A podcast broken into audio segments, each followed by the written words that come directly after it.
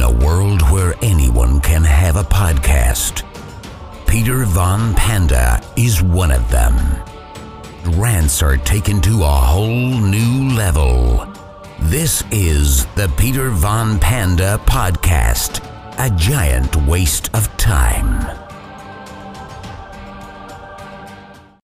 What's happening, Panda Nation? Peter Von Panda here. You know, it's that time of season. You're probably settling in for a movie, maybe a little Netflix, and then chilling.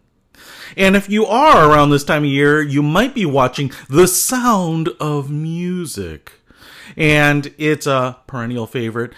Such melodic tunes. But hey, I want to hit up something that's controversial. I know that Georg von Trapp ended up with Maria, and it's a true story, although the movie is highly fictionalized. But uh, the thing that I think is controversial, but is an indisputable fact, is that the Baroness that he rejected and uh, displaced for Maria was way hotter. I mean, like on all dimensions, dude. First of all, that um, gorgeous, uh, like platinum blonde hair. She had curves that went on for miles. She had that sultry, smoky voice.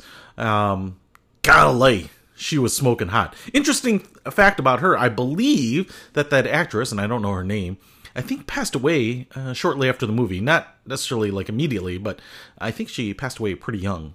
Uh, but she was hot, and she was way hotter and successful, and certainly well, compatible with him in every way, their class of society and money and all of that. And then she also just had such deference to him. Um, to be really honest, she was kind of the perfect woman.